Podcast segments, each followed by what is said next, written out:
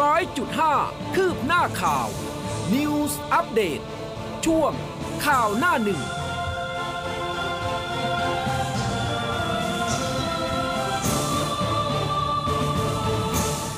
อรุณสวัสดิ์คุณผู้ฟังค่ะ ต้อนรับเข้าสู่เช้าวันอังคารนะคะ วันสิ้นเดือนนะ แต่ว่าเรายังคงไม่สิ้นใจนะยังอยู่ตรงนี้ FM 100.5 กับข่าวหน้าหนึ่งนะคะ เช้าวันนี้ค่ะ คุณผู้ฟังอยู่กับอุ้มกัสมาค่ะ ครับ และผมภูเบศสุนีครับอรุณสวัสดิ์คุณผู้ฟังทุกท่านครับ ใช่ค่ะ ก็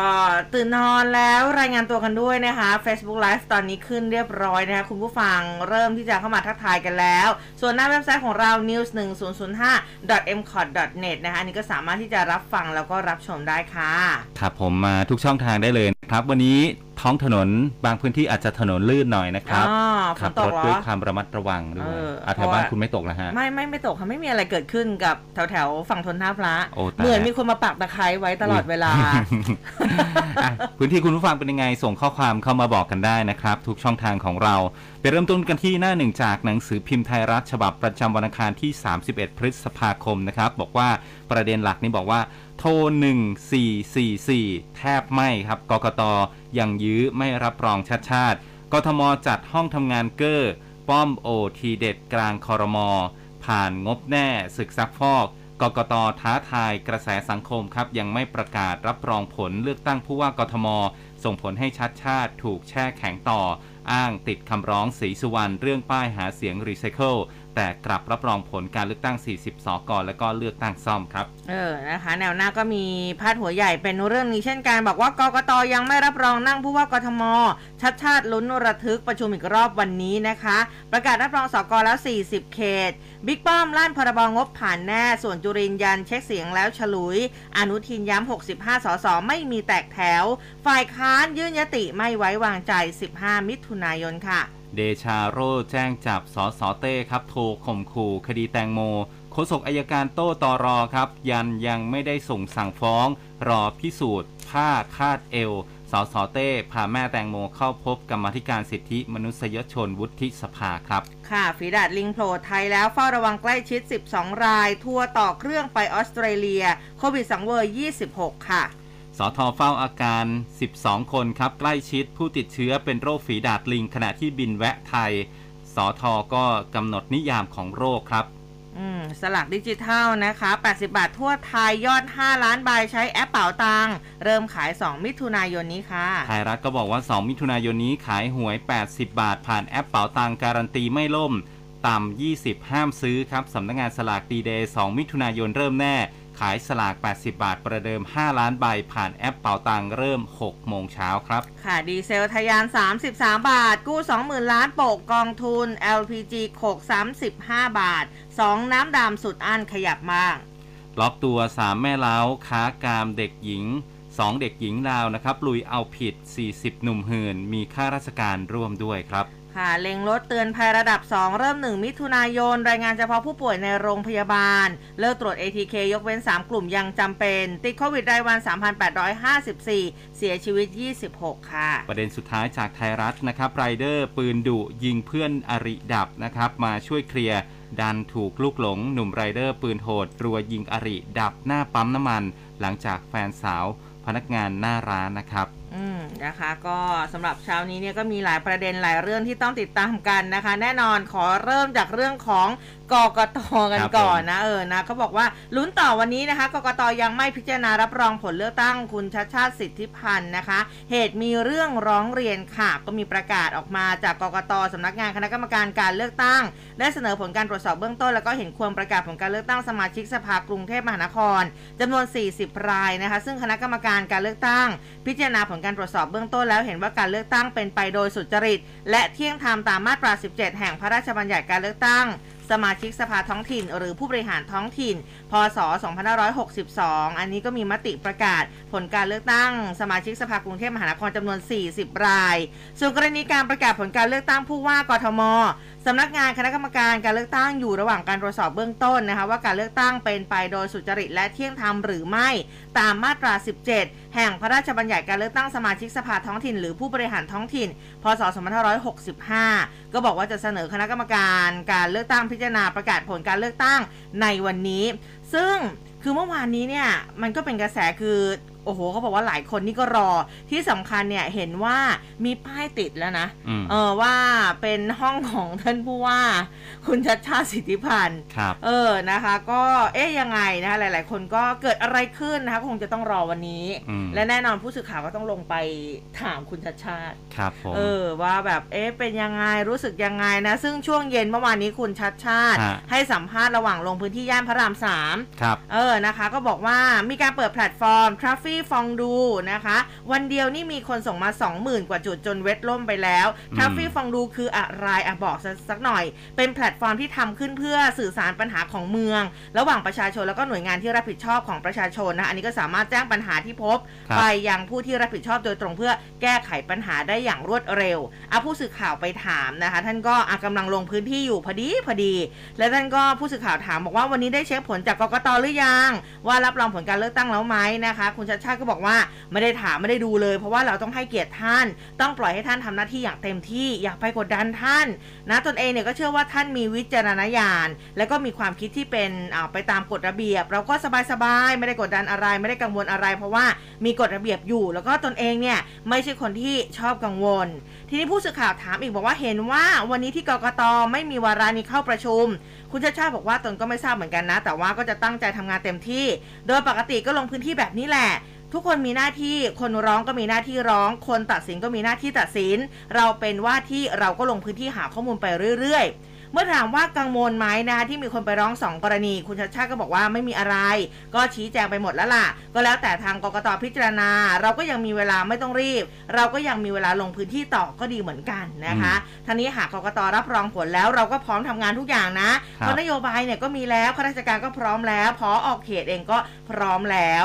ถามสุดท้ายค่ะบอกว่าเห็นที่สารวการกทมเขาเตรียมห้องให้ท่านแล้วนะ คุณชัชชาติบอกติดตลกบอกว่าเขาเตรียมเร็วไปหรือเปล่าจะเป็นลางหรือเปล่าเนี่ยอืมเออนะครับนะอันนี้ก็เมื่อวานนี้ก็เป็นประเด็นที่ในโซเชียลเองหรือว่าในสังคมเองก็พูดถึงค่ะครับรอลุ้นอีกทีช่วงบ่ายวันนี้นะครับที่ค่ะกกตจะนำเรื่องเข้าพิจารณาหรือไม่นะครับต้องโหวตหรือไม่นะครับรอลุ้นรอลุ้นฮะมาที่การเมืองภาพใหญ่กันบ้างนะครับนายวิษณุเครืองามรองนายกรัฐมนตรีก็ชี้แจงนะครับก็เอ่อ การอภิปรายร่างพระราชบัญญัติงบประมาณรายจ่าย ประจำปีงบประมาณ 2566 เนี่ยมีเวลา 3 วันอืมโดยวันที่ 1 มิถุนายนตั้งแต่เวลา 5 โมงเย็นนะครับ ขอให้ทุกพักเนี่ยกำชับกับสสให้อยู่ในสภาอย่าขาด เพราะว่านายกรัฐมนตรีมีภารกิจต้อนรับนายกสปปลาว ดังนั้นช่วงเวลาดังกล่าวอาจจะเกิดอุบัติเหตุโดยฝ่ายค้านอาจจะชิงนับองค์ประชุมได้ ถึงตรงนี้พลเอกประยุทธ์ก็กล่าวขึ้นว่าขอความร่วมมือด้วยนะ ทำให้พลเอกประวิตยวงสุวรรณรองนายกรัฐมนตรี ก็กล่าวด้วยน้ำเสียงมั่นใจในที่ประชุมคณะรัฐมนตรีเมื่อวานนี้นะครับบอกว่าขอให้มั่นใจว่าเราต้องอยู่มั่นใจครับว่างบต้องผ่านครมต้องอยู่ต่อไป ผมมั่นใจว่าเราเป็นครมไปต่อจนถึงการอภิปรายไม่ไว้วางใจ แล้วก็จะผ่านไปได้ เป้าหมายคือทำงานหลักให้ประเทศจนครบอายุรัฐบาลมเมื่อพลเอกประวิตยกล่าวจบ ห้องประชุมต่างก็ส่งเสียงปรบมือกันดังลั่น และพลเอกประยุทธ์ก็ ได้กล่าวขึ้นว่านะครับสมพรปากก็แล้วกันนะฮะอย่างไรก็ตามในช่วงท้ายการประชุมพลเอกประยุทธ์ก็ได้อ่านเอกสารที่อ่าคนของพรรคก้าวไกลนะครับออกมาวิพากษ์วิจารณ์แล้วก็เตรียมอภิปรายงบประมาณที่มีชื่อหัวข้อว่างบประมาณฉบับก้าวไกล โดยหนึ่งในข้อวิจารณ์ที่หยิบยกขึ้นมาอ่านก็คือนางสาวสิริกัญญาตันสกุลสสบัญชีรายชื่อ และก็รองหัวหน้าพักก้าวไกล โดยนายกรัฐมนตรีกำชับนะครับว่าเมื่อรู้โจทย์อย่างนี้แล้ว ว่าโจทย์คืออะไรก็ไปทำการบ้านก็แล้วกันนะครับอืมส่วนทางด้านของพลเอกประวิตยวงษ์สุวรรณเองก็พูดถึงที่ประชุมสภาผู้แทนราษฎรที่จะพิจารณางบรายจ่ายปี 66 นะครับ วงเงิน 3.185 ล้านล้านบาทนะครับ ระหว่าง 31 พฤษภาคมถึง 2 มิถุนายนนี้ ในวาระรับหลักการนะครับ ว่าได้คุยกับพักเล็ก แล้วก็พักเศรษฐกิจไทย ว่าจะลงมติให้ร่างพรบงบ ผ่านหรือไม่ ซึ่งพลเอกประวิทย์ก็กล่าวเพียงสั้น ๆ ว่าผ่านครับอืมนะคะอะพูดถึงงบปี 66เนี่ยทางคุณอนุทินเองก็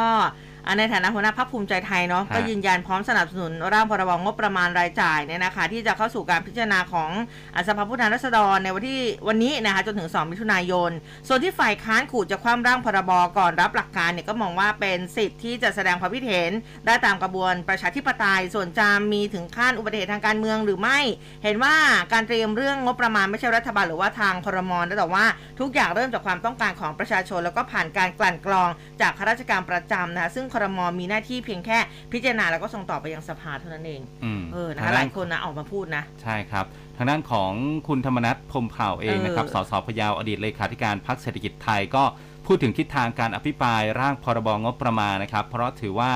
พรรคเศรษฐกิจไทยเนี่ยเป็นตัวตัวแปรสำคัญอืมว่ายังยืนยันแนวความคิดเดิมว่างบส่วนใดทำให้เกิดประโยชน์กับประชาชนและบ้านเมืองก็ยินดีสนับสนุน แต่ถ้างบส่วนใดเมื่อนำมาพิจารณาในชั้นของคณะกรรมาการแล้วไม่เกิดประโยชน์กับประชาชนและก็บ้านเมืองจำเป็นต้องมานั่งคุยกัน เมื่อถามว่ามองไปไกลถึงชั้นตั้งกรรมธิการแล้วเนี่ยแสดงว่าพรรคเศรษฐกิจไทยจะให้ความเห็นชอบ ในชั้นวาระรับหลักการใช่หรือไม่นะครับร้อยเอกธรรมนัฐก็บอกว่าเดี๋ยว 31 พฤษภาคมนี้ช่วง 9 โมงเช้า พรรคเศรษฐกิจไทยจะมีการประชุมกัน อย่างไรก็ตามพรรคยังยึดหลักประชาชนเป็นที่ตั้งนะครับ อืมนะคะ ก็ทีนี้มาดูฝ่ายค้านกันบ้าง คุณประเสริฐจันทรรวงทองสสนครราชสีมาแล้วก็เลขาธิการพักเพื่อไทยก็บอกว่า ที่ประชุมหัวหน้าพักฝ่ายค้านมีมตินะไม่รับอ่า หลักการร่างพรบงบประมาณรายจ่ายประจำปีงบประมาณ 2566 ที่จะเข้าสู่การพิจารณาที่ประชุมของสภาวาระแรกนะคะ แต่จะมีการส่งตัวแทนเข้าร่วมเป็นคณะกรรมาธิการวิสามันเพื่อที่จะติดตามตรวจสอบแล้วก็ขณะเดียวกันฝ่ายค้านเนี่ยก็มีมติยื่นยติ อภิปรายไม่ไว้วางใจ 15 มิถุนายนอ่า15 มิถุนายนที่จะถึงนี้ด้วยนะคะ ทีนี้ทางด้านสสน่าน หัวหน้าพรรคเพื่อไทยค่ะนายแพทย์ชลน่านสีแก้ว แล้วก็ผู้นำฝ่ายค้านในสภาผู้แทนราษฎรพูดถึงเรื่องนี้เหมือนกันนะคะ ก็ อ่าก็บอกว่าพักร่วมฝ่ายค้านก็ประชุมปรึกษาหารือกันแล้วแหละแต่ว่า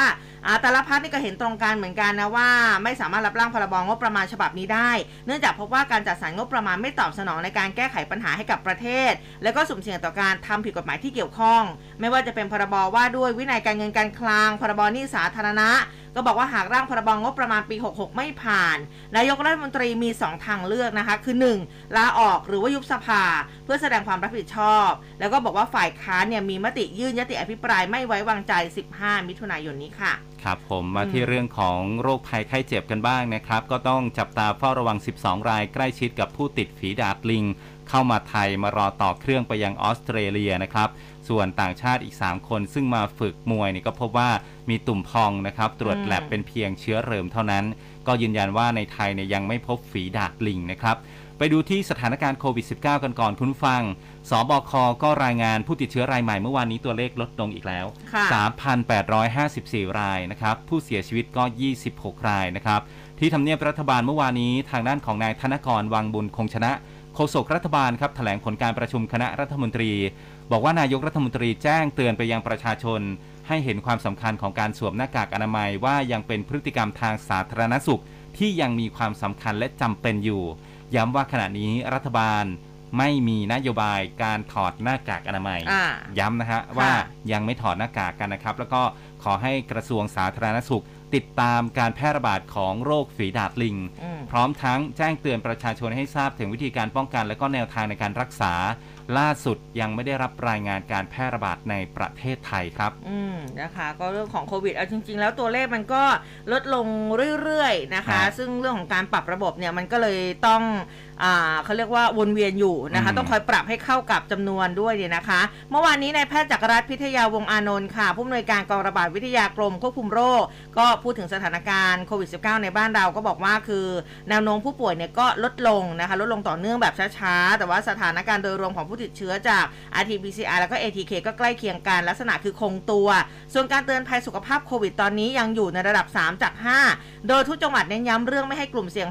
608 ผู้รับวัคซีนไม่ครบ 2 เข็มเข้าไปในสถานที่เสี่ยงผับบาร์นะคะ ซึ่งเขาบอกว่าสัปดาห์นี้จะมีการพิจารณาปรับระดับ การเตือนภัยลงเหลือระดับที่ 2 แล้วก็สำหรับสถานการณ์ผู้ติดเชื้อรายใหม่ ผู้ป่วยปอดอักเสบใส่ท่อช่วยหายใจและเสียชีวิต ดีกว่าเส้นคาดการณ์ได้ได้ว่าอยู่ในขาลงทั้งประเทศ แม้ว่าช่วงนี้มีการเปิดภาคเรียน แต่ก็พบการระบาดในโรงเรียนไม่มากนักนะคะ โดยลักษณะเนี่ยจะเป็นการติดเชื้อในครอบครัว เพื่อนหรือว่าเป็นคลัสเตอร์บ้างในบางโรงเรียน โดยเฉพาะโรงเรียนประจำอันนี้หากติดเชื้อมีอาการให้แยกออกไปรักษา แต่ไม่ต้องปิดเรียนนะคะอืมดังนั้น 1 มิถุนายนนี้ วันพรุ่งนี้แล้วประเทศไทยจะมีการปรับระบบรายงานให้เข้ากับสถานการณ์ที่จะผ่อนคลายมากขึ้น โดยปรับจากการรายงานผู้ติดเชื้อเป็นผู้ป่วยค่ะ โดยจะรายงานจำนวนผู้ป่วยรายวันแบบเฉลี่ย 7 วัน เน้นผู้ป่วยที่มีอาการเข้ารับการรักษาในโรงพยาบาล ผู้ป่วยอาการหนักใส่ท่อช่วยหายใจ แล้วก็ผู้เสียชีวิตนั้นยังคงรายงานทุกวันต่อเนื่องนะคะ แล้วก็บอกว่าแม้ว่าเราจะปรับมาติดตามผู้ป่วยหนักหรือว่ามีอาการเป็นหลัก เพื่อให้สอดคล้องกับการผ่อนคลายมาตรการมากขึ้น แต่ก็ยังย้ำว่าต้องเข้มงวดนะในเรื่องของมาตรการป้องกันส่วนบุคคล โดยเฉพาะกลุ่มเสี่ยงค่ะ ผู้สูงอายุเด็กนะคะ แล้วก็ผู้ดูแลทั้งสองกลุ่มนี้ ส่วนสถานที่เสี่ยงอย่างผับบาร์คาราโอเกะพนักงานก็จะต้องตรวจ ATK ทุกสัปดาห์เพื่อลดความเสี่ยงการแพร่กระจายโรคนะคะ ส่วนประชาชนทั่วไป เน้นการตรวจเฉพาะกลุ่มที่มีอาการป่วยเท่านั้นนะ ดังนั้นต่อไปบรรดาบริษัทสถานประกอบการจึงไม่ต้องตรวจประจำสัปดาห์แล้วอืมอ่าเน้นนะคะเมื่อมีอาการป่วยนะมีไข้ไอน้ำมูก เจ็บคอหอบเหนื่อยเป็นต้นนะคะ แล้วก็เข้มในเรื่องของมาตรการการฉีดวัคซีนโดยเฉพาะผู้สูงวัยกลุ่มเสี่ยงสูงนะคะ หากติดเชื้อ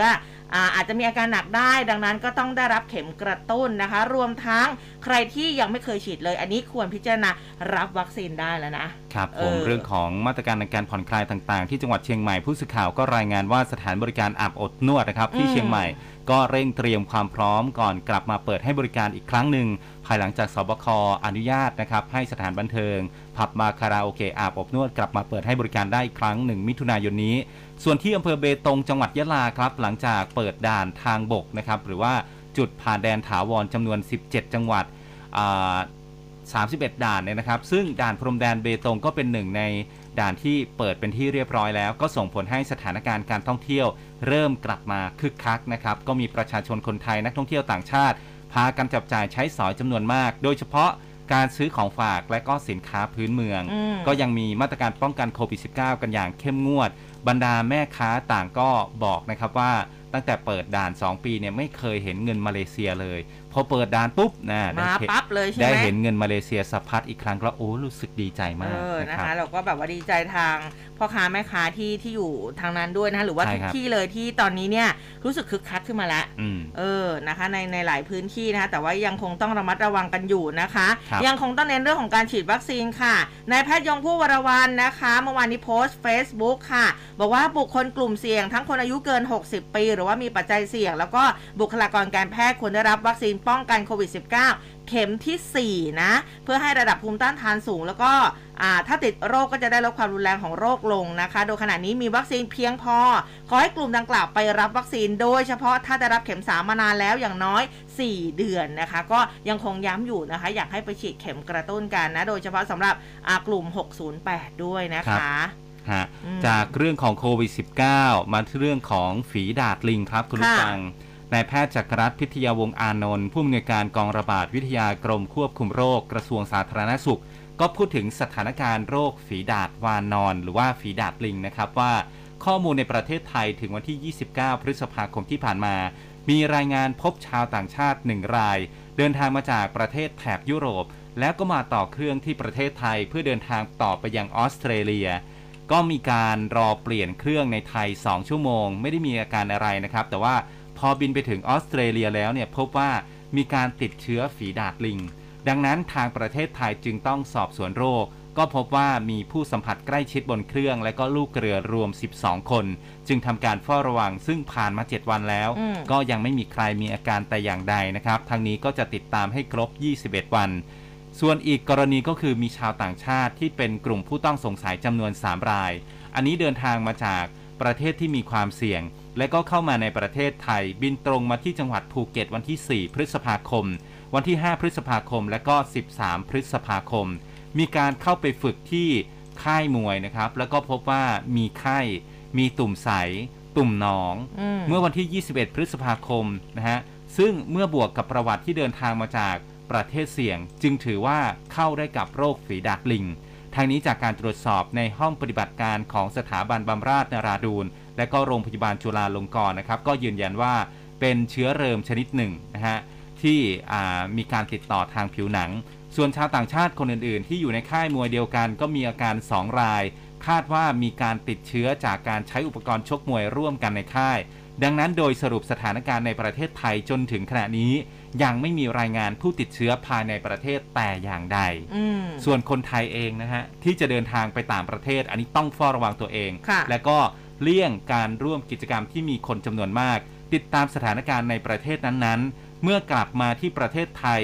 หากมีไข้บวกกับอาการเสี่ยงอืมประวัติเสี่ยงขอให้แจ้งทีมแพทย์ เพื่อทำการเฝ้าระวังกันต่อไปนะครับ อืมนะคะ ก็ต้องเฝ้าระวังกันต่อไปนะนอกจากโควิดแล้วนะคะฝีดาดลิงก็เป็นอะไรที่คือเราต้องสังเกตแหละอืมเรื่องของการล้างมือบ่อยๆ ยังคงเป็นสิ่งที่ต้องทำเป็นประจำนะครัคะบอะทีนี้มาดูทางองค์การอนามัยโลกกันบ้างนะคะ ก็บอกว่าผู้เชี่ยวชาญขององค์การอนามัยโลก ยังไม่เชื่อว่าการพบฝีดาดลิงนอกทวีปแอฟริกา จะนำไปสู่การระบาดใหญ่ทั่วโลกได้นะคะแต่ว่ายังไม่ชัดเจนว่าผู้ติดเชื้อที่ไม่แสดงอาการจะสามารถแพร่เชื้อต่อได้หรือไม่ ก็บอกว่าปัจจุบันการระบาดของฝีดาดลิงในประเทศ ที่ไม่จำกัดว่าเป็นโรคประจำถิ่น ส่วนใหญ่ยังคงถูกจำกัดอยู่ในทวีปยุโรปค่ะ เมื่อถูกตั้งคำถามว่าการระบาดของฝีดาดลิงมีโอกาสที่จะขยายสู่การระบาดใหญ่ทั่วโลกหรือไม่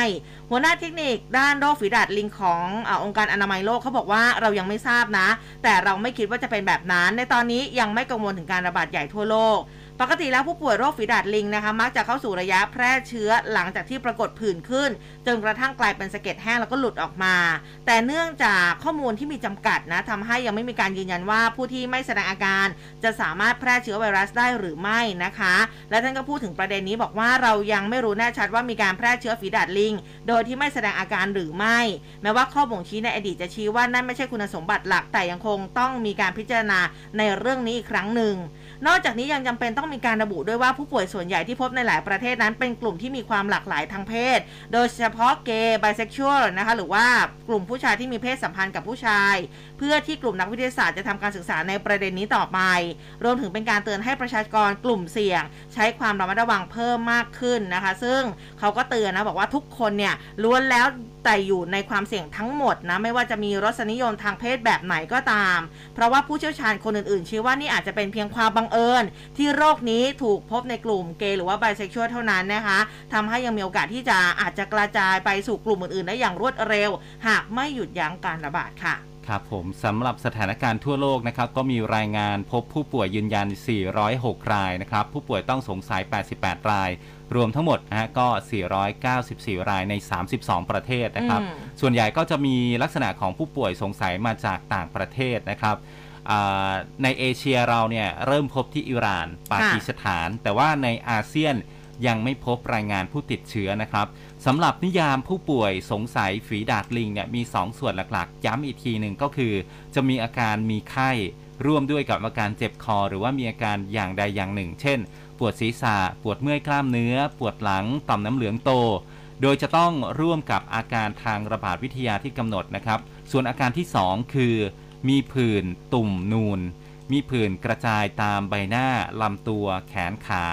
แต่ลำตัวเนี่ยจะมีแค่เล็กน้อยนะครับอืมตรงเอวมีไม่มาก ลักษณะจะเป็นผื่นก่อน จากนั้นจะเป็นตุ่มนูนแล้วก็เปลี่ยนเป็นน้ำใส ปรับเป็นตุ่มหนองแล้วก็ตกสะเก็ดบวกกับประวัติทางการระบาดวิทยานะครับ อันนี้ก็ เป็นข้อสังเกตเอาไว้นะครับเผื่อสังเกตอาการกันนะครับเออเพราะว่าตอนนี้เนี่ยหลาย ๆ คนก็เอ๊ะสงสัยว่าเอ๊ะทำยังไงถึงจะสังเกตอาการอะไรอืมได้นะคะ ก็พยายามที่จะบอกกันอยู่ทุกครั้งนะคะอืมก็ต้องแยกให้ออกด้วยนะระหว่างผื่นอิสุอิสัยแล้วก็ตัวฝีดาษลิงเองนะคะ แล้วก็ย้ำกันอีกทีนึงนะเรื่องของการล้างมือเป็นสิ่งสำคัญนะเรื่องของการสัมผัสจับต้องเนี่ยนะคะเสร็จแล้วก็ต้องล้างมือด้วยนะคะเนี่ยเราลืมบอกคุณผู้ฟังไปนะวันนี้เนี่ยใครที่ใช้ดีเซลขึ้นตั้งบาทหนึ่งนะใช่ครับเออนะคะ ยกเว้นดีเซลพรีเมียมนะคะ ไม่ใช่ว่าดีเซลพรีเมียมจะไม่ขึ้นนะอืมยกเว้นดีเซลพรีเมียมเขาขึ้นไป 2 บาท ใช่ เออ ใครที่เติมดีเซลนี่คือแบบกระอักอยู่เหมือนกันนะคะ จริง ๆ มันคือความเคยชินแต่ว่าก็แบบเออเงินในกระเป๋าเนี่ยเพิ่งเข้ามาเองนะเออต้องออกไปอีกแล้วเนี่ยนะสำหรับใครที่ใช้ดีเซลนะคะครับก็เป็นไปตามที่ประชุมคณะกรรมการบริหารกองทุนอืมน้ำมันเชื้อเพลิง ที่ใช่เขามีค่ะมติปรับขึ้นราคาน้ำมันดีเซล 1 บาทต่อลิตรนะฮะค่ะปัจจุบันเนี่ยอยู่ที่ 31 บาท 94 สตางค์อ่าฮะต่อลิตร ก็จะปรับขึ้นนะฮะเริ่มวันนี้เลย เป็น 32 บาท 94 สตางค์สะต่ออื้นลิตรเบานะฮะการปรับขึ้นราคาขายปลีกดีเซลในครั้งนี้เนี่ยเนื่องจากว่าน้ำมันดิบในตลาดโลกมันผันผวนอืมแล้วก็ราคาน้ำมันดีเซลนะครับปรับตัวสูงขึ้นจากสัปดาห์ก่อน อยู่ที่ 138 เหรียญสหรัฐต่อแบเรลนะครับอืมและเมื่อวันที่ 27 พฤษภาคมที่ผ่านมาก็ปรับขึ้นมาอีก 149อ่า เหรียญสหรัฐต่อบาร์เรลนะครับอะอืมก็เลยต้องปรับขึ้นกันในประเทศเรานะครับๆเออนะเราเองก็ต้องคือจะถามว่าอ่าแบบต้องปรับตัวการใช้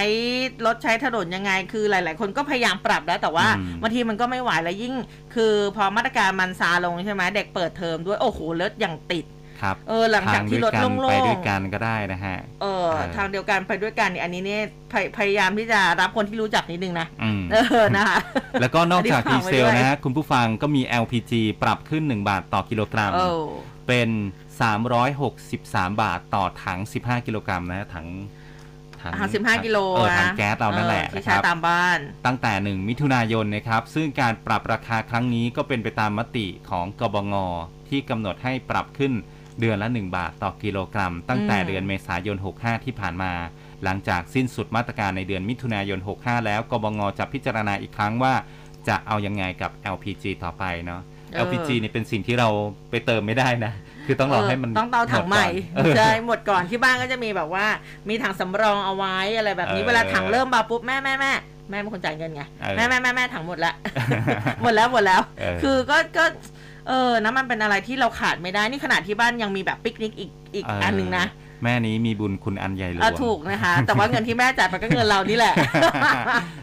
เออนะอะมาดูคอรมอนี่เมื่อวานนี้เขาเห็นชอบหลายมาตรการอยู่เหมือนกันนะคะ มีเรื่องของเห็นชอบโครงการชดเชยดอกเบี้ย ให้กับเกษตรกรชาวไร่อ้อยเพื่อแก้ปัญหาภัยแล้งด้วยนะคะท่านนายกรัฐมนตรีพลเอกประยุทธ์จันโอชาค่ะท่านก็บอกว่าที่ประชุมครม มีมติเห็นชอบโครงการชดเชยดอกเบี้ยให้กับเกษตรกรชาวไร่อ้อย เพื่อแก้ปัญหาภัยแล้งแล้วก็ซื้อเครื่องจักรกลการเกษตรนะคะ ซึ่งเป็นโครงการสนับสนุนเงินกู้ดอกเบี้ยต่ำผ่านทางทกสที่สนับสนุนสินเชื่อให้กับเกษตรกรชาวไร่อ้อย ปี 2565ถึง2567 รวม 3 ปี วงเงินเนี่ยปีละ 2,000 ล้านนะคะ รวม 6,000 ล้านบาทซึ่งรัฐบาลจะรับชดเชยดอกเบี้ยให้ตามเงื่อนไข โดยจะมีการนำข้อมูลแผนที่เกษตร เพื่อการบริหารจัดการเชิงรุก มาใช้เพื่อให้เกิดประสิทธิภาพมากยิ่งขึ้น เอออันนี้เนี่ย อันนี้ส่วนตัวพูดถึงเรื่องของอ้อย ไม่ค่อยเห็นเอาจริงๆ เดี๋ยวนี้ไม่ค่อยเห็นแบบ อ้อยเป็นถุงๆอะ่ะ เวลาเขาจะมีตามรถเข็นอะ่ะ เออ ที่แบบถุงละสิบยี่สิบบาทอืมจากรถผลไม้นี่คือหายากแล้วนะครับปกติเนี่ยคือจะมีเราก็แบบเวลาร้อนๆ เราก็ชอบกินเนี่ยมันสดชื่นอืม เออ ไม่ค่อยเห็นแล้วมันนะไม่ใช่ฤดูมันหรือเปล่าไม่ไม่แน่ใจนะ เออไม่แน่ใจเหมือนกันคิดแค่คิดถึง พอพูดถึงปุ๊บก็เลยคิดถึงและนึกถึงสมัยเรียนนี่คือแบบชอบทานมากเออ มันคือแบบพอร้อนๆไงมันกินเข้าไปแล้วเออมันเย็นๆมันสดชื่น เออ เออนะครัคะบเอาไปหาน้ำอ้อยมากินดีกว่า ครับพูดถึงมติคณะรัฐมนตรีเมื่อวานนี้นะครับคณะรัฐมนตรีก็ก็มีมติเห็นชอบข้อเสนอจากกระทรวงวัฒนธรรมค่ะ กำหนดให้วันที่ 12 สิงหาคมของทุกปี ค่ะ วันแม่แห่งชาติเนี่ยนะครับ ค่ะ เป็นวันผ้าไทยแห่งชาติด้วยนะครับอืมเพื่อน้อมรำลึกถึงสำนึกในพระมหากรุณาธิคุณของสมเด็จพระพันปีหลวงนะครับเนื่องในโอกาสมหามงคลเฉลิมพระชนมพรรษา 90 พรรษาอืม12 สิงหาคม 2565 นับเป็นสิ่งที่ปวงชนชาวไทยทุกคนภาคภูมิใจอย่างสูงสุดกับผ้าไทย แล้วก็เป็นวัฒนธรรม แล้วก็เอกลักษณ์ของชาติที่มีชื่อเสียงระดับโลก โดยหลังจากนี้สำนักเลขาธิการนายกรัฐมนตรีนะครับ ก็สำนักเลขาธิการคณะรัฐมนตรีจะนำความกราบบังคมทูลขอพระบรมราชานุญาตต่อไปครับ ค่ะ อะ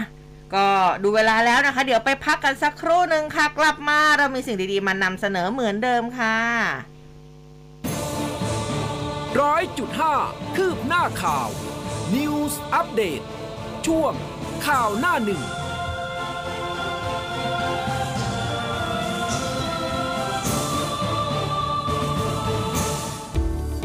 ล้างภาชนะทันทีที่รับประทานอาหารเสร็จ ในช่วงของการแพร่ระบาดของโควิด -19 เราต้องล้างภาชนะทันทีที่รับประทานอาหารเสร็จ ไม่ควรตั้งทิ้งไว้ เพราะอาจเป็นแหล่งในการแพร่กระจายเชื้อไวรัสได้ ซึ่งอาจฟุ้งกระจายไปในอากาศ หรือโดยแมลงพาหะเช่นแมลงวัน ดังนั้น รับประทานเสร็จล้างเลย ไม่ต้องรีรอนะครับนี่คือหนึ่งใน 12 วิถีประชาที่ดี ที่เราต้องปฏิบัติทันทีครับหมดโควิดชีวิตดีทำทันทีไม่ประมาทกาดอย่าตก ด้วยความปรารถนาดีจากกรมประชาสัมพันธ์ เครื่องเล็มหญ้าออโตแม ALT 350 ยิ่งใช้ยิ่งสนุกความเร็วรอบสูง ปรับลดระดับความยาวได้ถึง 30 เซนติเมตรด้ามจับกระชับ มีการป้องกันเศษหินน้ำหนักเบา ใช้งานสะดวก ใช้ได้ทั้งผู้หญิงและผู้ชาย และที่สำคัญ สินค้ารับประกันคุณภาพ 1 ปี ข้อเสนอพิเศษวันนี้ออโตแม Garden Tools ALT 350 จากราคาปกติ 2,320 บาท เหลือเพียง 990 บาทของแถมอีกเพียบสนใจโทร 02-853-8955ช็อปมาเนียสินค้าดีการันตีโดย m c o t ร้อยจุดห้าคืบหน้าข่าว News Update ช่วงข่าวหน้าหนึ่ง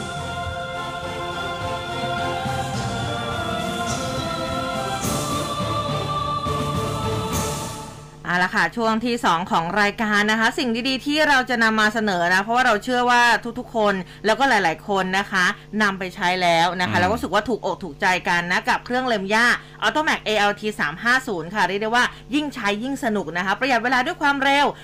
11,500 รอบต่อนาที เล็มย่าได้เร็วขึ้น ตัวเครื่องเองก็สามารถปรับลดระดับความยาวได้ถึง 30เซนติเมตรมีด้ามจับช่วยประคองตัวเครื่อง ความคล่องตัวในการใช้งานนี่สุดยอดนะคะ มีการป้องกันอันตรายจากเศษหินหรือว่าวัตถุอื่นๆ ในขณะที่เรากำลังเล็มหญ้าด้วยนะคะ แล้วก็เหมาะสำหรับการใช้งานในพื้นที่แคบเข้าถึงยากนะอย่างบริเวณรั้วบ้านหรือว่าริมทางเดินด้วยค่ะ อืมนะครับเออก็ข้อเสนอพิเศษวันนี้นะครับประกอบไปด้วยนะครับ ตัวเครื่องเส้นเอ็นเลมย่าจำนวน 2 ชุดอืมช้อนซ่อมพรวนดิน 1 คู่จากราคาปกติ 2,320 บาทนะครับ ก็เหลือเพียง 990 บาทนะครับ คุณผู้ฟังสนใจโทรได้หมายเลขเดิมครับ 02 853 8955 02 853 8955ช็อปมาเนียสินค้าดีการันตีโดย m c o t ครับ อืมนะคะหลายคนสงสัย เอ๊ะทำไมเขาใช้เส้นเอ็นในการเล็มหญ้า เพราะว่ามันทำให้ปลอดภัยไงอืมไม่ต้องกังวลกับใบมีด คือมันอาจจะแตกหรือว่าหักเวลาที่แบบไปโดนหิน ใช่คเอรับอนะคะเราไม่ได้ตัก เอาเอาไปใช้งานหนักขนาดนั้นนะครับ เออ ใช่นะคะอะก็สามารถไปหาซื้อได้นะคะ 990 บาทเองเท่านั้นนะคะ ครับอืมอ่า990 บาทฮะ ค่ะอะมาฟังข่าวกันต่อนะคะฮะมีอีกหลายเรื่องเลยอะคุณครับจะเอาเรื่องอะไร ผมไปเรื่องของที่12คลองฮะ14เขาเตรียมที่คุณจะมาบอกเลขเหรอ ไม่ใช่อ๋อมันเป็นเป็นอ่าเกี่ยวกับงานบุญ 12 เดือนอ๋อของทางภาคอีสาน เขาค่ะเรียกว่าฮีด12คลองอ๋อ14นะฮะค่ะ นายชายนครชัยอธิบดีกรมส่งเสริมวัฒนธรรมบอกว่าตอนนี้เนี่ยกำลังเก็บข้อมูลงานบุญเดือน 12 12 เดือนของทางภาคอีสานเนี่ยนะครับ ซึ่งก็เป็นประเพณีที่ชาวอีสานเนี่ยเนี่ยเขามาร่วมชุมนุมทำบุญในทุก ๆ เดือนของรอบปีอืมเพราะว่าทุกๆทุกเดือนเนี่ยมันจะมีงานบุญอยู่แล้วค่ะนะครับ เพื่อเตรียมต่อคิวเสนอความเห็นชอบต่อคณะรัฐมนตรี เสนอต่อองค์การเพื่อการศึกษาวิทยาศาสตร์ และวัฒนธรรมแห่งสหประชาชาติ หรือยูเนสโกนะครับค่ะ ขอขึ้นทะเบียนเป็นมรดกภูมิปัญญาทางวัฒนธรรม หรือว่ามรดกทางวัฒนธรรมที่จับต้องไม่ได้ เนื่องจากว่าอธิบดีทางกรมส่งเสริมวัฒนธรรมเนี่ยเขามองว่าต่างชาติก็ให้ความสนใจเรื่องของการทำบุญการนั่งสมาธิ จึงเห็นว่างานบุญนี้เนี่ยจะสามารถช่วยดึงดูดชาวต่างชาติที่มีความสนใจในเรื่องสมาธิ ให้หันกลับมามองเมืองไทยอืมเพื่อร่วมประเพณีดังกล่าวได้นะครับ ซึ่งจะมีทุกเดือนแหละนะครับอย่างไรก็ตามงานบุญ 12 เดือนยังอยู่ระหว่างการเก็บข้อมูลอยู่ ก็มีหลายเรื่องที่ทางสวทนะครับกำลังเก็บข้อมูลเอาไว้ เพื่อต้องการให้เป็นฐานใช้ในการดึงดูดชาวต่างชาติให้มาเยือนประเทศไทย จากเดิมที่อาจจะสนใจมาเที่ยวแค่ไม่กี่วัน แต่พอเห็นว่ามีกิจกรรมที่น่าสนใจก็จะอืมทำให้มาเที่ยวไทยนานขึ้น และก็จะส่งผลให้ประชาชนได้รับรายได้นะฮะได้รับประโยชน์จากรายได้จากการท่องเที่ยวด้วยเอนะคอรับพ่อค้าแม่ค้านะอย่างที่อืมบอกไปนี้ตอนนี้เหมือนกำลังฟื้นตัวฮะเออนะคะคือก่อนหน้านี้เนี่ยไทยขึ้นมรดกทางวัฒนธรรมที่จับต้องไม่ได้เนี่ยมีหลายอย่างแล้วนะครับอืมอย่างเช่นอ่าปี 61 ก็คือโขนค่ะ ปี 62 นวดไทย ปี 64 โนรานะครับอ่าแล้วก็อ่าส่วนที่ผ่านมติคอรมอเตรียมเสนอต่อยูเนสโกต่อไปคือสงกรานต์อืมต้มยำกุ้ง และก็ภาคข่าวมานะครับ ตอนนี้ก็อยู่ระหว่างการทำเรื่องขอความเห็นชอบจากคอรมอส่วนเรื่องที่กำลังเก็บข้อมูลเช่น กัญชานะครับข้าวแกงรวมถึงงานบุญ 12อ่าเดือน 12 12 เดือนของภาคอีสานด้วยเนี่ยครับก็ อาจอยู่ระหว่างการเตรียมข้อมูลนะครับ อืมนะคะอะทีนี้เนี่ยพอคุณพูดถึงเรื่องกัญชานะดิฉันขอไปที่เรื่องกัญชาเลยนี่นี่แหละฮะ นะทางคุณอนุทินชาญเวรกูลค่ะเมื่อวานนี้ท่านรองนายกรัฐมนตรีแล้วรัฐมนตรีว่าการกระทรวงสาธารณสุข ร่วมงานประชุมหารือเพื่อส่งเสริมการประกอบการด้านผลิตภัณฑ์สุขภาพจากกัญชาแล้วก็กัญชง ซึ่งก็มีผู้ประกอบการเข้าร่วมกิจกรรมกันเยอะเลยนะคะ คุณอนุทินบอกว่าเราสามารถปลดล็อกกัญชาออกจากการควบคุม สู่การเป็นพืชเศรษฐกิจ ไปจนถึงปัญญาสมุนไพรใช้รักษาโรคได้แล้วนะคะ แล้วก็นอกจากนี้ได้บรรจุกัญชาเป็นสูตรยาแผนไทยและยาน้ำมันกัญชา รวม 8 รายการเข้าในบัญชียาหลักแห่งชาติด้านสมุนไพรเพื่อผลักดันการเข้าถึงแล้วก็การใช้ยาจากสมุนไพรในทางการแพทย์ และการสาธารณสุขอย่างมีรูปธรรมทำให้เกิดความต้องการผลิตภัณฑ์ที่ยั่งยืนทั้งระบบนะคะ ซึ่งคุณอนุทินบอกว่า 9 มิถุนายนนี้แล้วนะ ที่กัญชาจะถูกปลดล็อกนะคะอืมเรามุ่งมั่นให้กัญชาเป็นพืชเศรษฐกิจ ผู้ประกอบการไทยนี่ตื่นตัวมาก ทุกคนพยายามทำความเข้าใจกฎหมาย ขอให้พัฒนาต่อยอดในการนำกัญชาหรือว่ากัญชงเนี่ยไปทำผลิตภัณฑ์เพราะท่านเป็นส่วนสำคัญในการทำให้กัญชากลายเป็นพืชเศรษฐกิจ ซึ่งก็จะเป็นประโยชน์กับเกษตรกรต่อไปนะอืมส่วนที่ขอให้เลื่อนการบังคับใช้กฎหมาย คุณอนุทินบอกว่าขอย้ำว่า เราต้องเดินหน้าต่อคนไทยจำนวนมากที่มีความหวังลงทุนลงแรงไปแล้วมีหลายคนต้องการใช้กัญชาเพื่อการรักษาตัวเอง เป็นพืชสมุนไพรในครัวเรือน เรามองเห็นประโยชน์ แล้วก็ของนโยบายเหมาะมากกว่าการมองเห็นโทษที่สามารถควบคุมได้นะ เราอนุญาตให้กับผู้ประกอบการไปหลายพันรายแล้ว จะเห็นว่าแม้ว่ายังไม่ถึง9มิถุนายน แต่ผู้ที่ใช้กัญชาเป็นวัตถุดิบ สามารถนำไปผลิตสินค้าต่างๆ สามารถสร้างสินค้าออกมาได้อย่างมาก ตั้งแต่เป็นอาหารเป็นเครื่องดื่มเป็นผลิตภัณฑ์เสริมอาหาร เป็นเครื่องสำอางยาสมุนไพรมีการจ้างงานส่งผลให้มีเม็ดเงินหมุนเวียนในระบบแบบมหาศาลเลยนะคะ ซึ่งคนไทยมีรายได้เพิ่มขึ้นในทุกระดับ แล้วคุณอนุทินนี่ขอร้องนะ บอกว่าขอร้องว่าอย่านำกัญชาไปใช้ในทางที่ผิดนะอืมขอให้เห็นใจคนที่ใช้กัญชาอย่างถูกต้องด้วย เพื่อสุขภาพเพื่อแก้ปัญหาปากท้อง อันนี้เราต้องช่วยกันไม่ให้กัญชาถูกมองว่าเป็นยาเสพติดนะคะครับอืมอ่ามาดู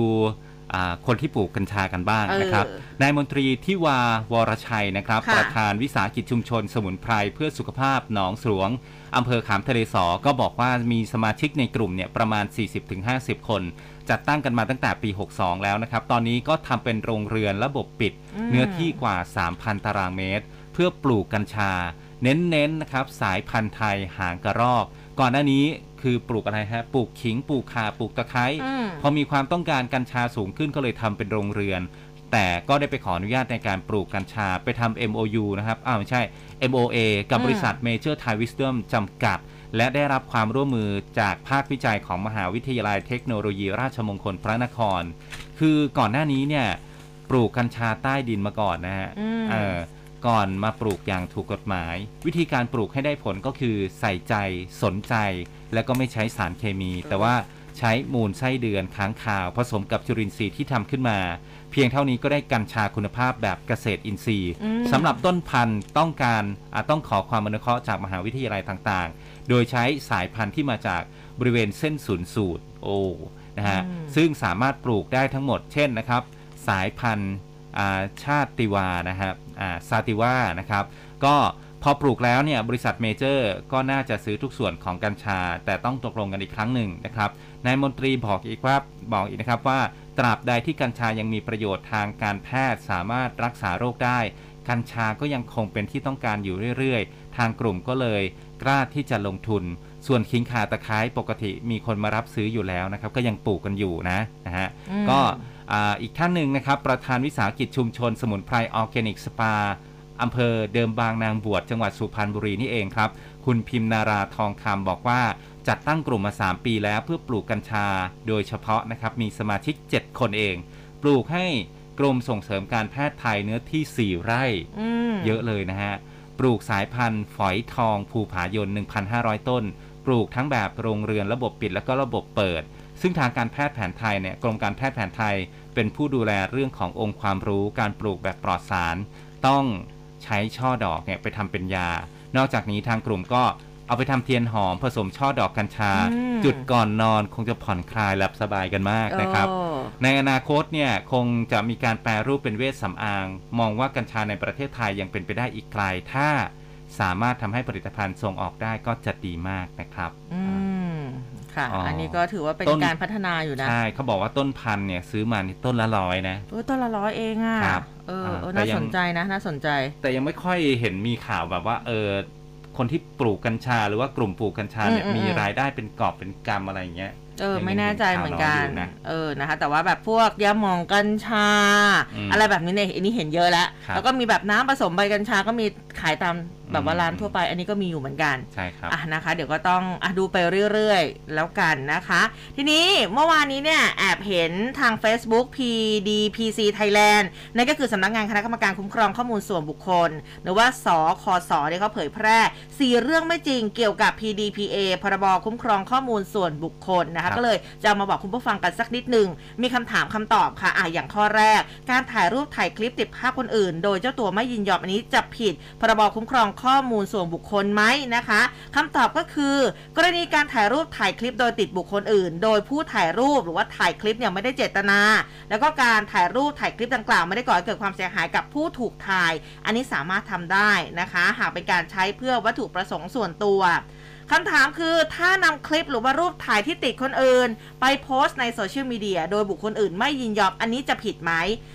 คำตอบก็คือสามารถโพสต์ได้นะ หากใช้เพื่อวัตถุประสงค์ส่วนตัว ไม่ได้ใช้แสวงหากำไรทางการค้า แล้วก็ไม่ได้ก่อให้เกิดความเสียหายต่อเจ้าของข้อมูลส่วนบุคคลนะคะอะแล้วถ้าติดกล้องวงจรปิด แล้วไม่มีป้ายแจ้งเตือนนี่ผิดไหมนะคะ ก็คือการติดกล้องวงจรปิดภายในบ้าน ไม่จำเป็นต้องมีป้ายแจ้งเตือนนะบอกว่าบ้านนี้มีกล้องติดวงจรปิดป้องกันโจรอันนี้ไงก็ไม่ได้เหรอเออหากเพื่อป้องกันอาชญากรรมและรักษาความปลอดภัยกับตัวเจ้าของบ้านเอออันนี้ทำได้นะคะเออแล้วก็เจ้าของข้อมูลมูลส่วนบุคคลต้องให้ความยินยอมทุกครั้งก่อนนำข้อมูลไปใช้หรือไม่ ก็คือเขาบอกว่าไม่จำเป็นต้องขอความยินยอมนะ หากการใช้ข้อมูลดังกล่าว เป็นการทำตามสัญญา หรือเป็นการใช้ที่มีกฎหมายให้อำนาจ หรือเป็นการใช้เพื่อรักษาชีวิต หรือร่างกายของบุคคลนะเป็นการใช้เพื่อวิจัยหรือว่าค้นคว้าทางสถิติ หรือว่าเป็นการใช้เพื่อประโยชน์สาธารณะ เป็นการใช้เพื่อปกป้องผลประโยชน์หรือว่าสิทธิ์ของตนเองนะคะทั้งนี้หลักการข้างต้นที่อุ้มบอกมา อาจจะเปลี่ยนแปลงตามข้อเท็จจริงที่เกิดขึ้นเป็นกรณีกรณีไปนะคะ ก็อะใครที่สนใจหาข้อมูลเพิ่มเติมก็สามารถ ไปหากันได้ที่เพจของ PDPA นะ พรบคุ้มครองข้อมูลส่วนบุคคลนะคะ ครับ อันนี้อืมก็เป็นเป็นหลายประเด็นที่ทุกคนให้ความสนใจนะครับออเพราะข้อว่ามูลส่วนบุคคลอะกฎหมายก็จะบังคับใช้ในวันที่ 1 มิถุนายนนี้ค่ะก็คือพรุ่งนี้แล้วนะครับค่ะตอนนี้หลาย ๆ คนก็กำลังค้นคว้าหาข้อมูลกันอย่าง จ้าละวัน ใช่ใช่เพราะว่าแบบเอ๊ะอันนี้ทำอันนี้จะผิดไหมอันนี้เออผิดหรือเปล่าอะไรแบบนี้เนี่ยนะคะเรื่องที่ทุคนก็สนใจกลัวแหละมากคือเรื่องของการถ่ายรูปนี่แหละเออเพราะว่าแบบแต่ละวันเนี่ยเราก็ถ่ายรูปโพสต์รูปโพสต์คลิปเออลงลงโซเชียลมีบางทีเดียมันไปกัตินดคนบ่อยอื่นไงแล้วก็ไม่ได้อยากให้ติดหรอกเออเนาะเวลาไปเที่ยวเนี่ยแหมติดมาจังเลยนะเออเขาถึงมีโปรแกรมแอปพลิเคชันลบรูปให้ไงเออลบส่วนที่ไม่ต้องการออก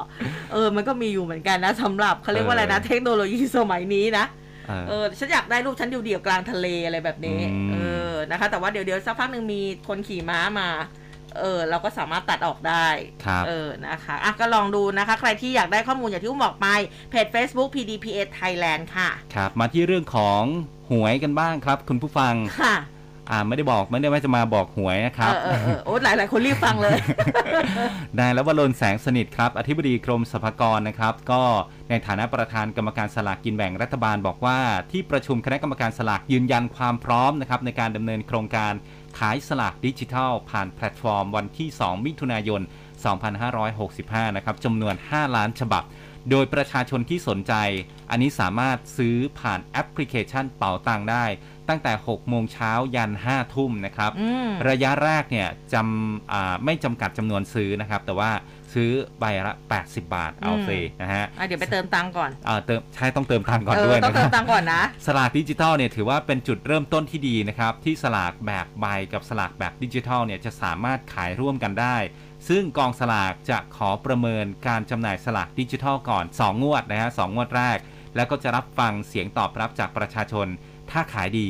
ไม่พอขายที่ประชุมคณะกรรมการปลายเดือนมิถุนายนนี้อืมอาจจะพิจารณาเพิ่มสลากตามความเหมาะสมนะครับ ทั้งนี้สลากดิจิทัล 5 ล้านใบนะครับ เป็นผู้ค้ารายเก่าในปี 2558 มาทำสัญญาใหม่ 1,800 ราย และก็รายใหม่ในปี 2565 ทำสัญญา 8,200 ราย รวมแล้วก็ 10,000 ราย ยังเหลือผู้ค้ารายใหม่ที่เข้าคิวรอสิทธิ์ทำสัญญาอีกกว่า 60,000 ถึง 70,000 รายนะครับ ซึ่งในจำนวนนี้ หากทำสัญญาจำหน่ายทั้งหมดก็จะคิดเป็นจำนวนสลากดิจิทัลทั้งหมด 30 ล้านฉบับนะครับ ซึ่งจากการพูดคุยกับธนาคารกรุงไทยยืนยันว่ามีความพร้อมจำหน่ายได้วันที่ 2 มิถุนายนนี้เป็นต้นไปไม่ล่มแน่ หมายแบบทำไมคุณจะต้องเน้นไม่ล่มแน่ เออนะคะ ก็อะเดี๋ยวลองดูแล้วกันไม่านะล่มนะเพราะว่าวันที่2ยังไม่ค่อยมีใครซื้อหวยกันหรอก ก็ไม่แน่นะคุณเนี่ยดิฉันยังถามเลยว่าเอ๊ะต้องเติมตังค์ก่อนนะ เดี๋ยวตอนนี้เออไปเช็คก่อนว่าตังค์ที่เคยเติมไว้เนี่ยหมดหรือยังตอนเบิคนกละคเนรึ่ตงรเหรอเบิกเนตรวันที่2สักนิดนึงก็ถึงบอกไง12ล้านอุ้มนาเซอุ้มนาเซเออเออนะคะเอามาดูข่าวเศรษฐกิจกันบ้างนะคะ เมื่อวานนี้คุณจุรินทร์ลักษณะวิสิทธิ์ท่านรองนายกรัฐมนตรีแล้วก็รัฐมนตรีว่าการกระทรวงพาณิชย์ พูดถึงคณะกรรมการนโยบายปาล์มน้ำมันแห่งชาตหรือว่ากนปนะคะ ตั้งคณะอนุกรรมการบริหารจัดการสมดุลน้ำมันปาล์มก็จะมีอยู่ 5 ฝ่าย มีทั้งตัวแทนเกษตรกร ตัวแทนโรงงานสกัด ตัวแทนโรงงานน้ำมันปาล์มขวดบริโภค แล้วก็ตัวแทนผู้ส่งออก รวมทั้งตัวแทนภาครัฐที่เกี่ยวข้องเพื่อร่วมดูแลราคาปาล์มน้ำมันอย่างเป็นธรรมนะไม่ให้อ่า ปริมาณน้ำมันปาล์มบริโภคเนี่ยขาดแคลนในประเทศด้วยนะคะอาทีนี้พูดถึงน้ำมันปาล์มก็เถิบไปที่อินโดนิดนึงนะคะ เจ้าหน้าที่อาวุโสของกรมกระทรวงการค้าอินโดนีเซียเขาบอกว่า ทางการเนี่ยได้รับการยื่นคำร้องขอจาก 5-6 บริษัท เพื่อขออนุญาตการส่งออกน้ำมันปาล์มซึ่งเป็นการยื่นคำร้องขออนุญาตชุดแรกนะ หลังจากที่รัฐบาลอินโดนีเซียยกเลิกคำสั่งห้ามส่งออกน้ำมันปาล์มเมื่อ 1 สัปดาห์ก่อนหน้าอืมเออนะอันนี้พูดถึงเรื่องของเศรษฐกิจนะคะไหนๆก็ไปอินโดแล้วฝากอีกที่หนึ่งกัมพูชา สายการบินของกัมพูชาเขาเตรียมให้บริการเที่ยวบินตรงไปเกาะสมุยของบ้านเรานะครับอันี้ก็ถือว่าเป็นข่าวดีอยู่เหมือนกันนะคะสายการบินแคนเบเดียแอร์เวย์ค่ะ ประกาศเมื่อวันที่ 27 ที่ผ่านมาบอกว่าสายการบินที่เปิดให้บริการเที่ยวบินตรงระหว่างกรุงพนมเปญของกัมพูชา กับเกาะสมุยของบ้านเรา โดยให้บริการสัปดาห์ละ 2 เที่ยวบินทุกวันอังคารแล้วก็วันศุกร์อืมทำการบินด้วยเครื่องบิน Airbus A319 สามารถรองรับผู้โดยสารได้ 150 คนครับแม่พูดถึงสมุยแล้วก็อยากไปทะเล โอ้อยากไปเอมากอสมุยนะคะมัช่วงนี้เนี่ยหลาย ๆ คนไปเที่ยวกันแล้วเดี๋ยวมีหยุดยาวอีก รับรองได้ว่าเต็มฟีดแน่นอนนะสำหรับคนที่ไปเที่ยว หยุดยาววันไหนอะเออวันช่ที่สามใช่สี่ห้าใช่ค่ะใช่นะครับสงสัยเราต้องไปเที่ยวทริปกันแล้วคุณภูเบศเที่ยวทิปเออเราจะไปไหนกันดีเนี่ยไปเที่ยวทริปไม่แน่นะ ไม่แน่นะทำไมทำไมคุณจะหายไปเหรอ ผมอาจจะไปก็ได้ เออนะคะไปเที่ยวทริปไปอีกทีไปโผล่ที่แบบที่ไหนเลยเนี่ย ไม่รู้ไม่รู้ ไม่รู้เหมือนกันนะยังอะยัเดี๋ยวรอยังลุ้นตัดเดี๋ยวรอสินใจลุ้ไม่นได้ยังตัดสินใจบอกดิฉันล่วงหน้าผนะมคะ ผมยังลังเลอยู่อ๋อว่าลังเลจะไปด้วยดีไม่ไปดีเอนะอฮะดิฉันยังอยู่ยังอยู่อ่าเหรือเวลาอีกนิดหน่อยนะครับ คุณผู้ฟังมาที่คดีของคุณแตงโมกันหน่อยเออนายมงคลกิจค่ะสิทธิ์สุขสินธารานนท์นะครับสสบัญชีรายชื่อ หัวหน้าพักไทยชีวิตไลก็นำคุณแม่ของคุณแตงโมนะครับยื่นหนังสือถึงนายสมชายแสวงการสว ในฐานะประธานคณะกรรมาการสิทธิมนุษยชน สิทธิเสรีภาพ และการคุ้มครองผู้บริโภควุฒิสภานะครับ เพื่อขอรับวัตถุพยานจากกรรมธิการ ไปส่งให้สถาบันนิติวิทยาศาสตร์กระทรวงยุติธรรมนะครับ เพื่อตรวจสอบใช้เป็นหลักฐานในคดีการเสียชีวิตของแตงโม โดยพัสดุดังกล่าวเป็นผ้าขาวคาดเอวที่คาดว่าแตงโมใส่ในวันที่เกิดเหตุ ที่บางแจ็คส่งมาจากอเมริกานะครับนายมงคลกิจบอกว่าคุณแม่ขอให้พักไทยชีวิไลดูแลคดีการเสียชีวิตของแตงโม ปัจจุบันคดีอยู่ในชั้นอายการก็ทราบมาว่า กรรมธิการเนี่ยมีวัตถุพยานในคดีที่ได้รับหวังดีจากผู้ผู้หวังดีนะฮะส่งผ่านแพทย์หญิงคุณหญิงพรทิพย์โรจนสุนันท์สว แต่ไม่ทราบว่าเป็นวัตถุพยานสำคัญหรือไม่ ตนเองกับคุณแม่นะฮะจึงมาขอรับวัตถุพยานนี้เพื่อส่งไปให้สถาบันนิติวิทยาศาสตร์ดำเนินการกันต่อไปนะครับอืมอืมก็ยังคงเป็นประเด็นที่หลายคนนะคะ ยังใช่ติดตามกันอยู่นะคะส่ว่าวนเอ๊ะอะไรยังไงครับ ส่วนแพทย์หญิงคุณหญิงพรทิพย์บอกว่าบางแจ็คเนี่ยติดต่อมาที่ตนเอง และก็จะส่งผ้าขาวที่แตงโมคาดเอวในวันเกิดเหตุมาให้ จึงบอกให้ส่งมาในนามของกรรมาธิการสิทธิมนุษยชนวุฒิสภานะครับ แต่ว่า พอได้พัสดุมาก็กลายเป็นชื่อของตนเป็นผู้รับ พัสดุตอนนี้อยู่ที่กรรมาธิการมา 3 สัปดาห์แล้วนะครับโอ้พยายามประสานกับทุกหน่วย ทั้งตำรวจและก็อัยการถึงพัสดุที่ได้มาจนกระทั่งเห็นอ่าคุณแม่เปลี่ยนใจแล้วก็เป็นผู้แทนโดยชอบธรรมของแตงโม จึงอยากจะให้มารับรู้แล้วก็ได้บอกกับนายมงคลกิจว่ากรรมาธิการมีผ้าชิ้นนี้ แต่ว่ากรรมาธิการไม่มีอำนาจในการส่งจึงต้อง ให้คุณแม่เนี่ยมาแจ้งขอรับนะครับอืมอืมนะคะอะก็เป็นอีกหนึ่งประเด็นที่ยังคงต้องตามติดนะคะ ถึงแม้ว่าร่างของคุณตังโมจะถูกชาปนิชาปนกิจไปเรียบร้อแล้ยวนะครับค่ะอืมอะมองเวลาแล้วนะคะ เดี๋ยวไปพักกันสักครู่หนึ่งค่ะ กลับมามาดูสภาพดินฟ้าอากาศกันสักนิดหนึ่งซิสำหรับวันนี้มีพื้นที่ไหนต้องเฝ้าระวังกันบ้างส่วนกรุงเทพซักผ้าได้ไหมแอโรบิกได้หรือเปล่าเดี๋ยวมาติดตามกันในช่วงหน้าตอนนี้ พักกันสักครู่ค่ะ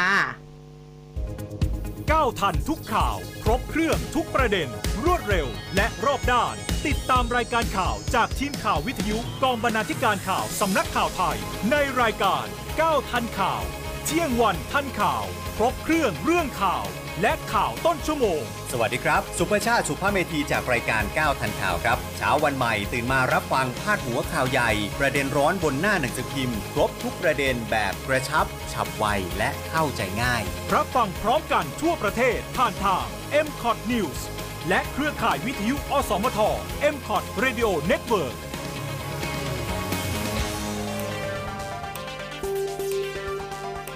ฟังข่าว ต้องคลื่นข่าว m c o t News FM 100.5 เราคือคลื่นข่าวและสาระยอดเยี่ยม 3 รางวัลยอดเยี่ยมนาตราชครั้งที่ 12 ปี 2563 และได้รับการจัดอันดับความไว้วางใจในแบรนด์ เป็นอันดับหนึ่งในกลุ่มสื่อวิทยุ จากผลสำรวจ Digital News Report 2021 คลื่นข่าว m c o t News รู้ทัน รู้ลึก รู้จริง รู้ทุกสิ่งที่เป็นข่าว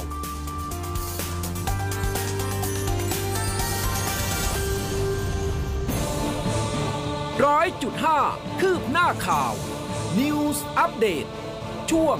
ข่าวหน้าหนึ่ง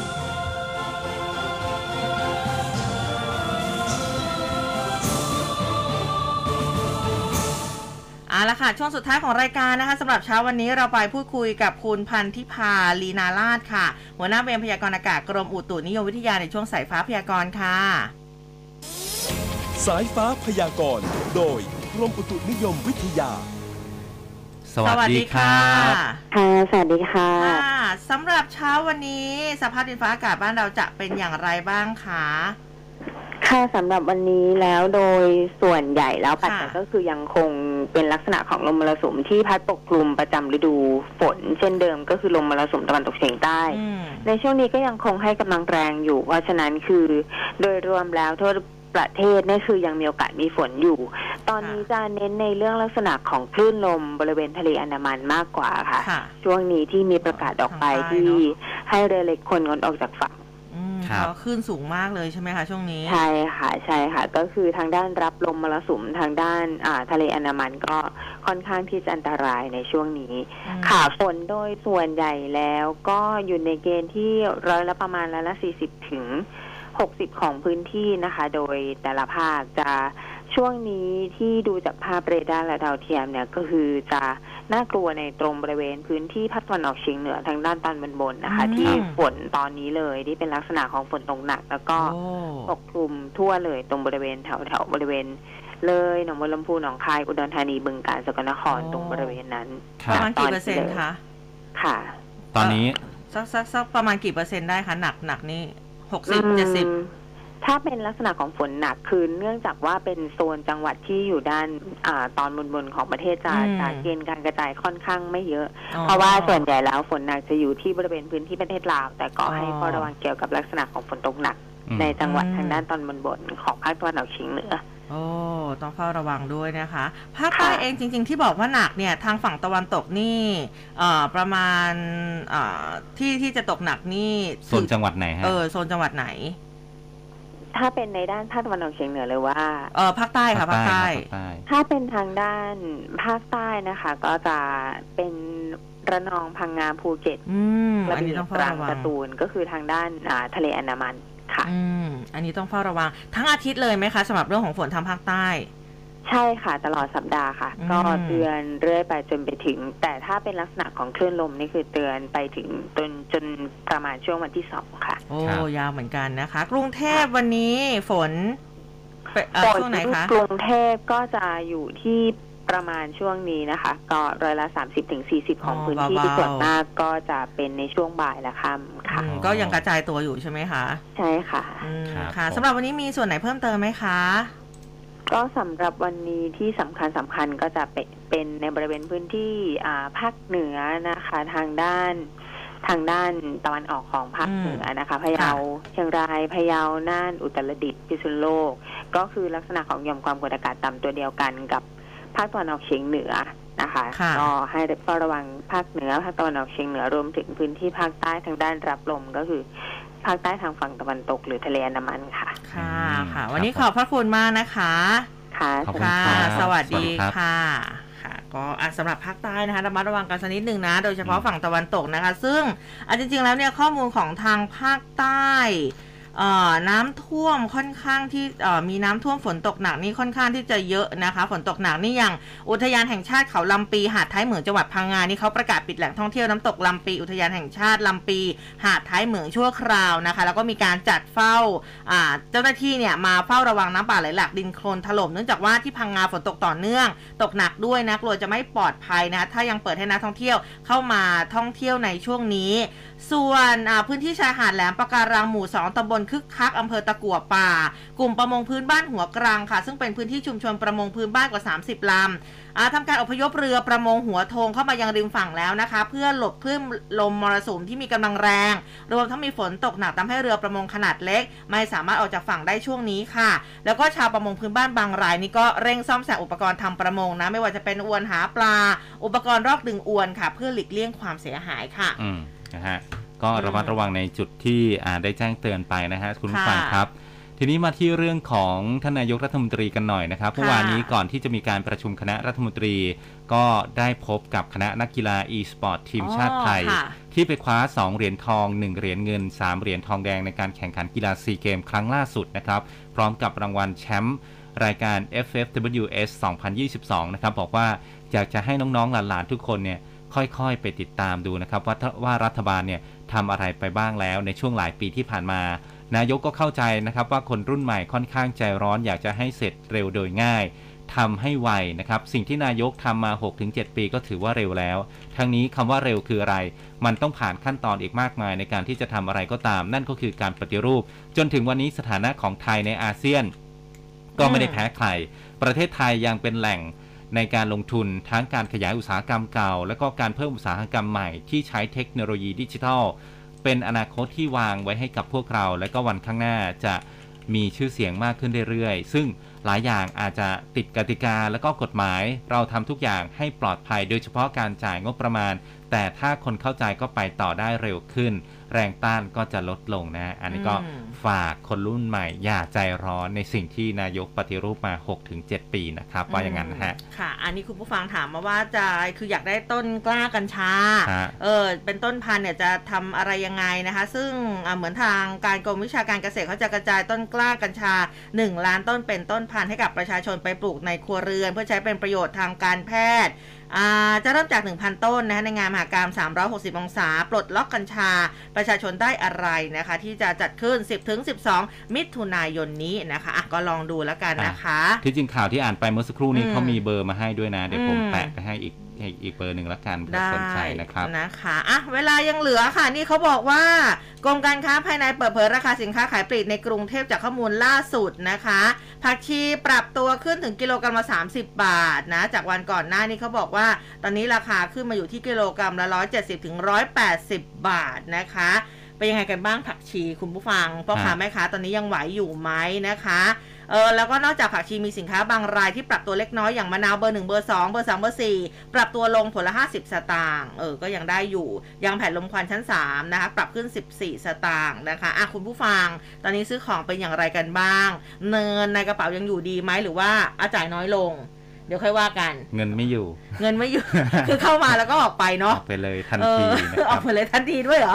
เออนะคะอะคุณผู้ฟังหลาย ๆ ท่านทักทายกันเข้ามาขอบพระคุณมาก ๆ นะคะ คุณผู้ที่ทำมาบอกว่า สวัสดีค่ะพบกันพรุ่งนี้นะคะ ก็หลาย ๆ ท่านก็แสดงความคิดเห็นกันมา แล้วก็เป็นห่วงเป็นใยกันนี่ขอบพระคุณมากคๆรับแล้วคุณผู้ฟังเนี่ยคุณวิชาญส่งรูปทะเลมาอวดโอ้นะครับใช่เพิ่งไปเที่ยวไงอิจฉาเกะถ้าอยากไปล้นเที่ยวบ้าง เดี๋ยวครัเราบจะไปเที่ยวทริปกันนะช่วงวันหยุดยาว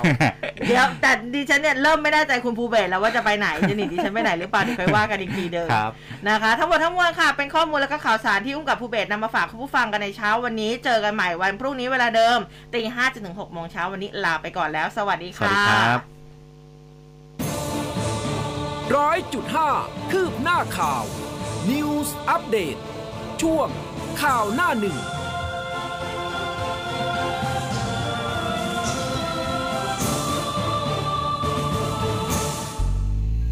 คุณกำลังฟัง คลื่นข่าว m c o t News FM